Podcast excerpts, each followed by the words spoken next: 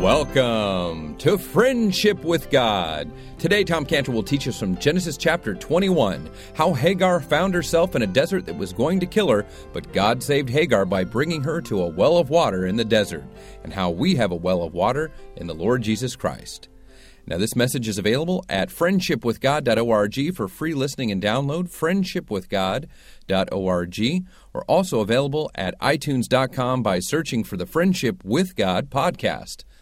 Now, if you're enjoying Tom Cantor's teaching on friendship with God as you're driving or listening from home or downloading and listening to these messages on the go, and you're growing in the knowledge of God and your walk with God, We'd like you to start or continue supporting this Old Testament Bible teaching radio program. Now, many don't teach on the Old Testament, but Tom Cantor's ability to communicate the Old Testament in modern day expressions is amazing, and he's a master teacher, empowering and encouraging Christians as well as teaching the lost Jewish people about their God and Messiah. So, if you enjoy the Friendship with God radio program and the teachings of Tom Cantor, we want to encourage you to become a monthly supporter or even a one time supporter of this Bible teaching radio program. And for a gift of any amount, we'll send you Tom Cantor's testimony on DVD and in a booklet form for supporting the Friendship with God radio program. To get your life story testimony of Tom Cantor in a booklet form and a DVD, we'll send that to you for supporting the Friendship with God radio program. Just call us now or after the program at 800 247 3051. That's 800 247 3051. Support the Friendship with God radio program staying on the air on this station in your city and receive Tom Cantor's life story on DVD and in a booklet form. Again, you can call us and support us at 800 247 3051, or you can go online to donate at friendshipwithgod.org. That's friendshipwithgod.org. We hope to hear from you. Now, here's Tom Cantor teaching us today from Genesis chapter 21 how Hagar found herself in a desert that was going to kill her. And then God saved Hagar by bringing her to a well of water in the desert. And we'll learn how we have a well of water in the Lord Jesus Christ. Okay, let's, uh, let's begin with prayer. Father, thank you so much for your word this morning. What a great word this is because you're a great God. And Lord, we're in great need this morning, and so we pray. Meet our needs through your Bible this morning. In Jesus' name, amen. Genesis chapter 21, verse 14. A little bit of review here as we read Genesis chapter 21, verse 14. And Abraham rose up early in the morning and took bread and a bottle of water and gave it unto Hagar, putting it on her shoulder and the child, and, and took with her the child. And she sent, and sent her away, and he, she departed and wandered in the wilderness of Beersheba, seven wells, or, or a, well, a well of an oath. And the water was spent in the bottle, and she cast the child under one of the shrubs, and she went and sat her down over against him a good way off, as it were a, a bow shot, uh, in other words, from an archer. For she said, Let me not see the death of the child. For she sat over against him, lifted up her voice, and wept. And God, Elohim, heard the voice of the lad. And the angel of God, Elohim, called to Hagar out of heaven and said unto her, What aileth thee, Hagar? Fear not, for God, Elohim, hath heard the voice of the lad where he is. Arise, lift up the lad, and hold him in thine hand, for I will make him a great nation. And God opened her eyes, and she saw a well of water, and she went and filled the water with the bottle with water, and gave the lad drink. And God was with the lad, and he grew and dwelt in the wilderness, and became an archer, or a mighty archer. And he dwelt in the wilderness of Paran. And his mother took him a wife out of the land of Egypt. And it came to pass at that time that Abimelech and Phicol, which means mouth of all, or in other words, someone who commands everybody, the chief captain of his host, or the general, spake unto Abraham, saying, God, or Elohim, is with thee in all that thou doest. Now therefore swear unto me here by God, or Elohim, that thou wilt not deal falsely, or injure me by deceit, with me uh, nor with my son, nor with my son's sons, but, or rather, according to the kindness or truth that I have done unto thee, that thou shalt do unto me and to the land wherein thou hast sojourned. And Abraham said, I will swear. And Abraham reproved Abimelech. In other words, he brought a charge against him. Because, or in other words, in the case, of a well of water, which Abimelech's servants had violently taken away. And Abimelech said, I what not? In other words, or I have not known who had done this thing, neither didst thou tell me, neither yet heard of it, but today.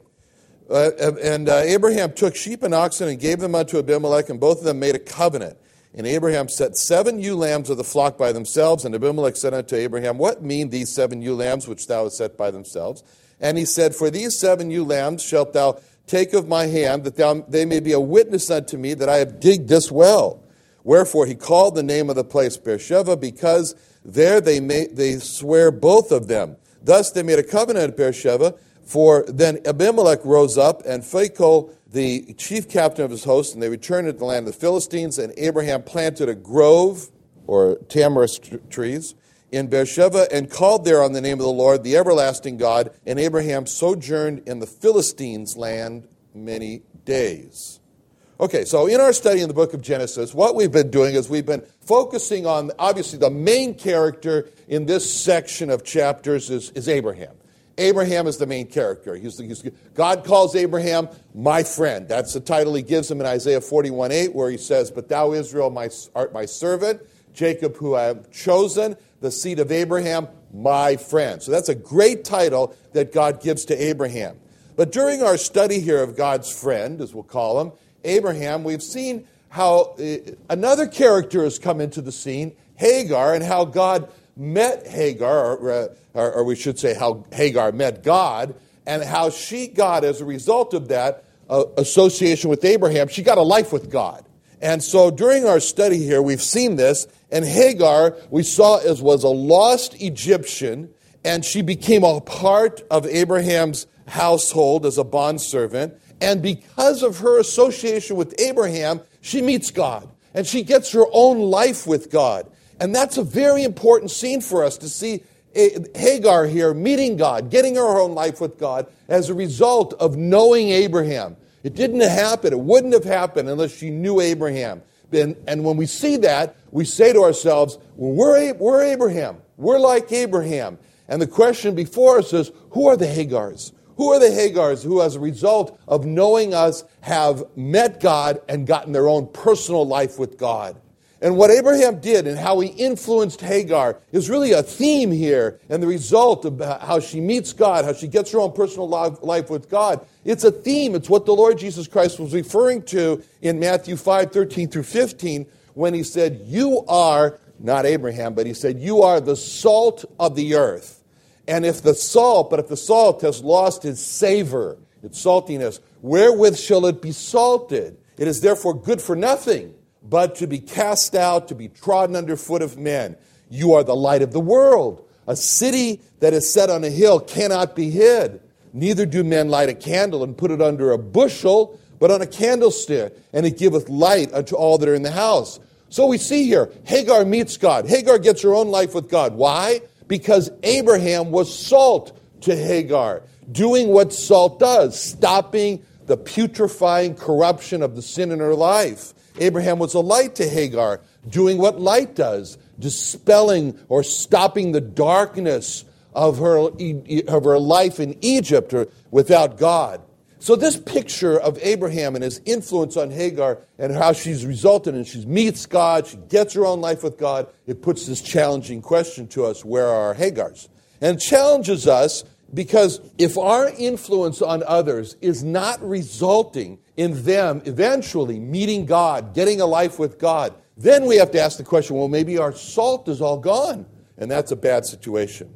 Now, as we look at verse 19, there's a very interesting title that we can put over this verse that's fascinating. And it's the title of A Well of Water in the Desert. A Well of Water in the Desert. We could put that title over verse 19 because we saw how Hagar, she finds herself in the desert. That's the desert that's going to kill her. That's the desert that is killing her. And then God saves Hagar by bringing her into this verse 19 to a well of water in the desert. And God didn't. What's interesting here is that Hagar was saved, and God did not save her by removing her from the desert, but God opens her eyes, and she sees in verse 19, and she comes to this well of water in the desert.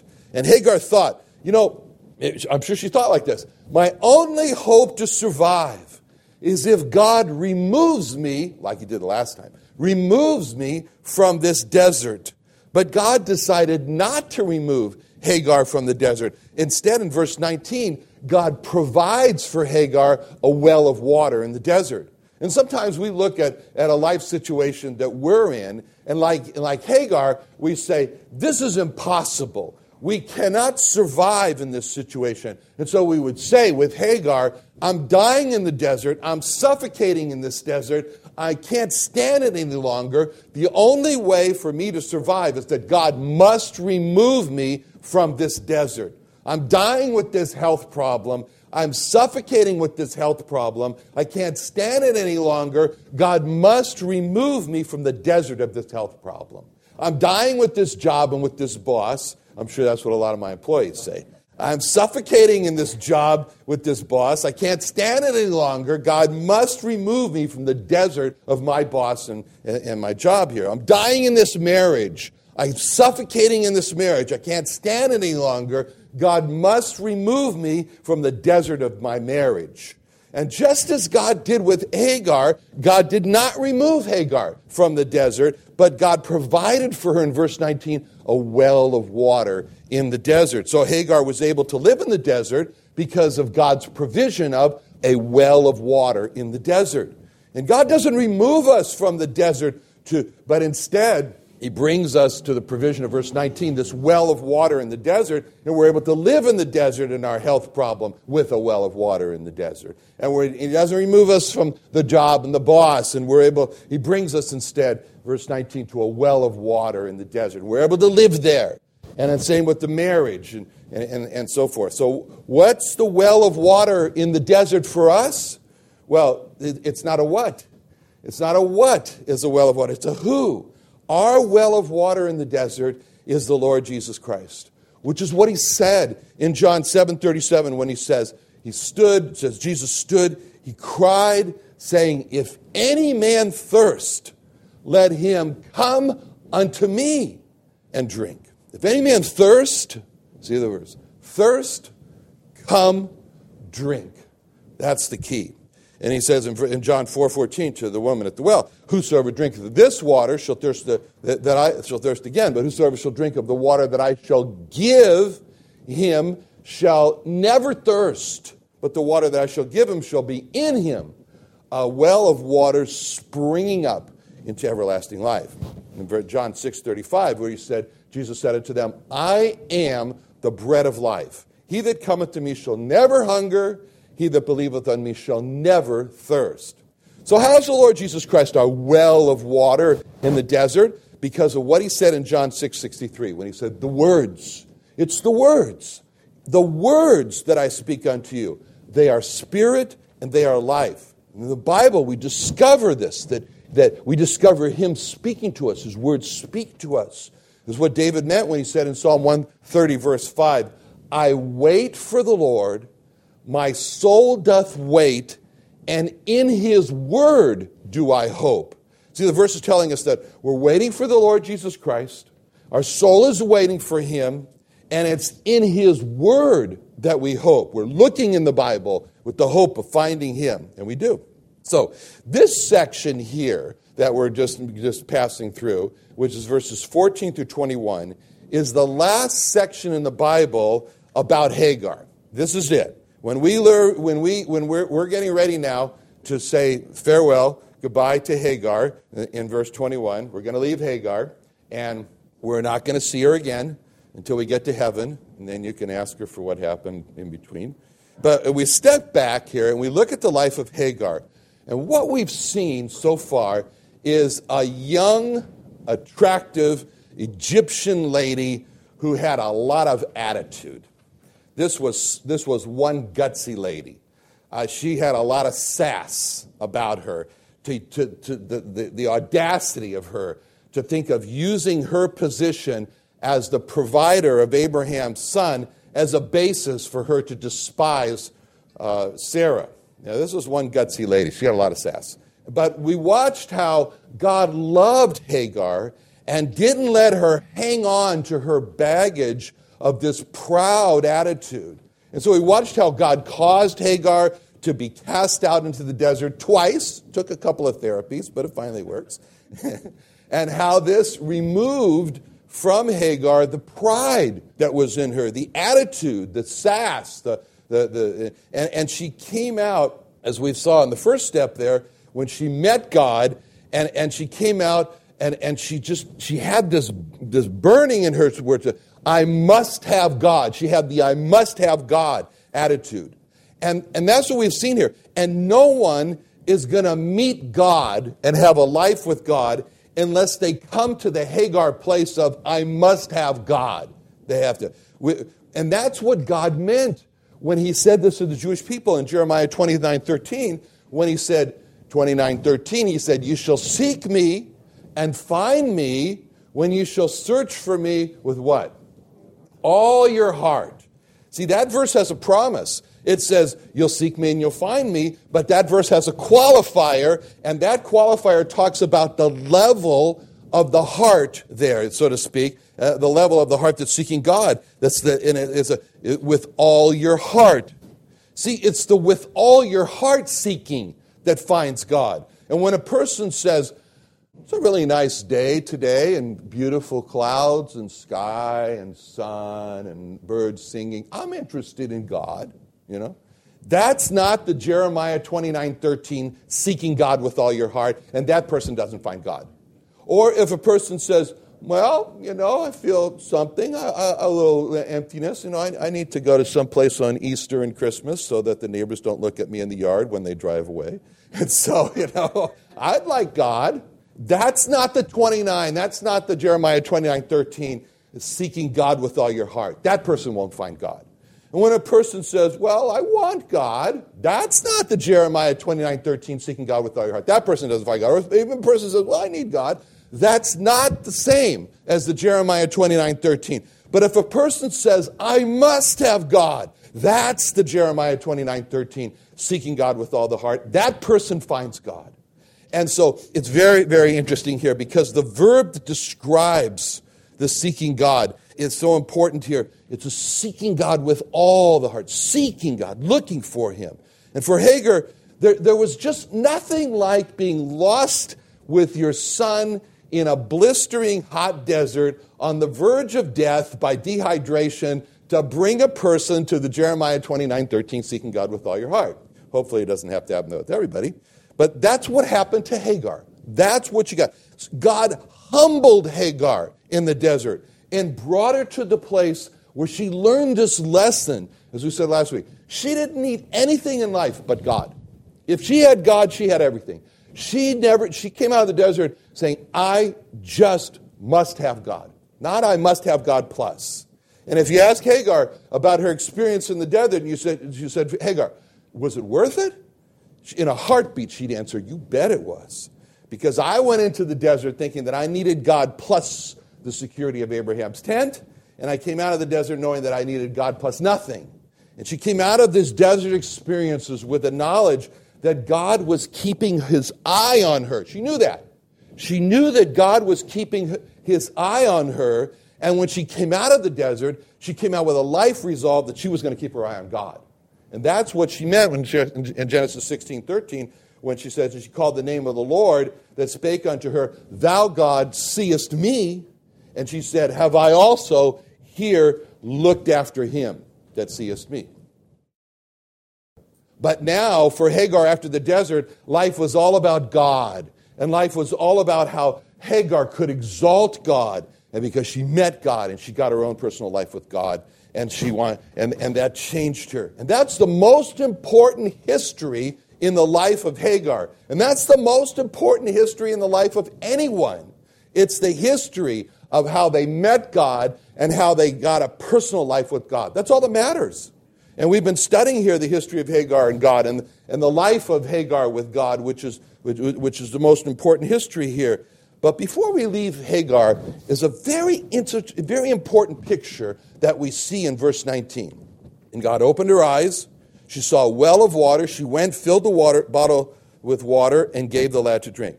See, this picture develops for us when we extract out of verse 19 the verbs. What are the verbs in verse 19? Opened, saw, went, filled, gave. So, what was opened in verse 19. Her eyes were opened. Okay, who opened her eyes? God did. Okay, and what did Hagar see when opened her eyes? She saw a well of water. And what did Hagar do when she opened her eyes and, and saw the well of water? She went to it. And what did Hagar do when she went? What did, what did Hagar do when God opened her eyes? She saw the cell, she saw the well of water and, and, and went to it. Filled the bottle. What did Hagar do when she opened, when God opened her eyes? She saw the well of water. She, went to it, filled the bottle. You guys, okay, I feel like singing Hot God, yo, Hot God, yo. All right, she gave Ishmael drink. Okay, so those verbs describe for us in a wonderful picture our relationship to the Bible. When we open the Bible, we don't just sit down and say, okay, it's a nice evening now, fire's going to the fireplace, got a nice hot cup of something, and now I'm, I'm, I'm interested in being entertained a little bit, so I'm going to go read the Bible. Or I think I'll, I think I'll go read an interesting history in the Bible, and, and, you know, like you sit down with the good book. We don't come that way to the Bible. We come to the Bible with the Jeremiah 29 13 attitude of seeking God with all the heart. And that's what, that, that, that's what happened. We see here with Hagar in verse 16 when it says, she lifted up her voice and wept. Boy, she was she had that 20, that's the Jeremiah 29 13 attitude, seeking God with all her heart. And that's what we do when we come to the Bible. Then the first verb that we see, first verb in verse 19, is the open the eyes. That's the open the eyes experience that happens to us. God opens our eyes, which is, which is why we pray with David from Psalm 119, 18. Open thou mine eyes, that I may behold wondrous things out of thy law. Then the second verb of verse 19 is important. She saw a well of water. And that happens to us. We see something we never saw before in the Bible, or we get impressed with something that we did see before, but now we're really impressed with it. And so we see this truth in the Bible, and God has opened our eyes to see it. We realize that our eyes were closed to this truth, or we weren't impressed with it, and God has now opened up our eyes with it. And we also realize that what God has opened our eyes to is it got the potential to quench our thirst, like a well of water in the desert. So, like Hagar, we understand that what God has opened our eyes to is just what we need, just what our thirsty souls need. It has the potential. And that's a beautiful picture that we see there of the opening of the eyes when the Lord Jesus Christ opened the eyes of two blind men in Matthew 9 27 through 30, when it says, And when Jesus departed thence, two blind men followed him, crying and saying, Thou son of David, have mercy on us. And he was come into the house. The blind men came to him, and Jesus saith unto them, Believe ye that I am able to do this? They said unto him, Yea, Lord. Then touched he their eyes, saying, According to your faith, be it unto you. And their eyes were opened, and Jesus straightly charged them, saying, See that no man know it. See, the, here were two men, probably born uh, uh, blind, born blind, like the man in John 9. And, and they have the, therefore, they have the Jeremiah 29 13 attitude, seeking God with all their heart, crying out, uh, Son of David, have mercy on us. Then it says, he, op- he touches their eyes, he opens their eyes. Their eyes were opened, and then it says immediately, and Jesus straightly charged them. So, in other words, when their eyes were open, the first thing they see, the first person they see is the Lord Jesus Christ. He's right there. He's just opened their eyes and he sees and they see him. Thank you for joining Tom Cantor and the Friendship with God radio program today. We hope you enjoyed Tom Cantor's teaching today from the book of Genesis. Tom Cantor has other materials that are available also at friendshipwithgod.org, at our online bookstore, again at friendshipwithgod.org. Our resource of the month that Tom Cantor is offering, his book called Whosoever Will versus Fatalism. And this book by Tom Cantor and this teaching will help you to understand what is fatalism, or what is Calvinism, or what is fatalistic Calvinism. And Tom Cantor will teach us can a person resist God's will? And what are chosen and changed children according to the Bible? And did God predestinate or foreordain or allow people to just be created to die and go to hell? Now, this book from Tom Cantor called Whosoever Will versus Fatalism will show us that we are all faced with a personal crisis of obedience, just as other people in the Bible were, like Joseph and even Eve. They both faced crises of obedience, and this book examines the character of God and His promises and compares them with the fatalistic teachings of Calvinism and provokes us with the question what if God misled us or lied to us and didn't mean all or whosoever will? Or that for God so loved the world. Tom Cantor will teach us what the Bible says truly about this topic. And the most eye opening part of this book, called Whosoever Will versus Fatalism, is that Tom Cantor himself was once a believer in fatalism, and he was a fatalistic Calvinist. Now, if you'd like a copy of this book, called Whosoever Will versus Fatalism from Tom Cantor, call us right now at 800 247 3051. It's our resource of the month. It's our last week we're offering this at 800 247 3051. For a donation of $20 or more, we'll send you this book, Whosoever Will versus Fatalism by Tom Cantor. And again, you'll be supporting this Bible teaching radio program. And don't forget, you can also find free resources and materials online at friendshipwithgod.org, including signing up to send a free gift to a lost Jewish person that you know, as Tom Cantor's Jewish has a heart for the Jewish people through his ministry, Israel Restoration Ministries. So sign up to send a lost Jewish person a free gift at friendshipwithgod.org or call us at 800 247 3051. That's 800 247 3051. Or again, go online to sign up for free gifts and materials at friendshipwithgod.org.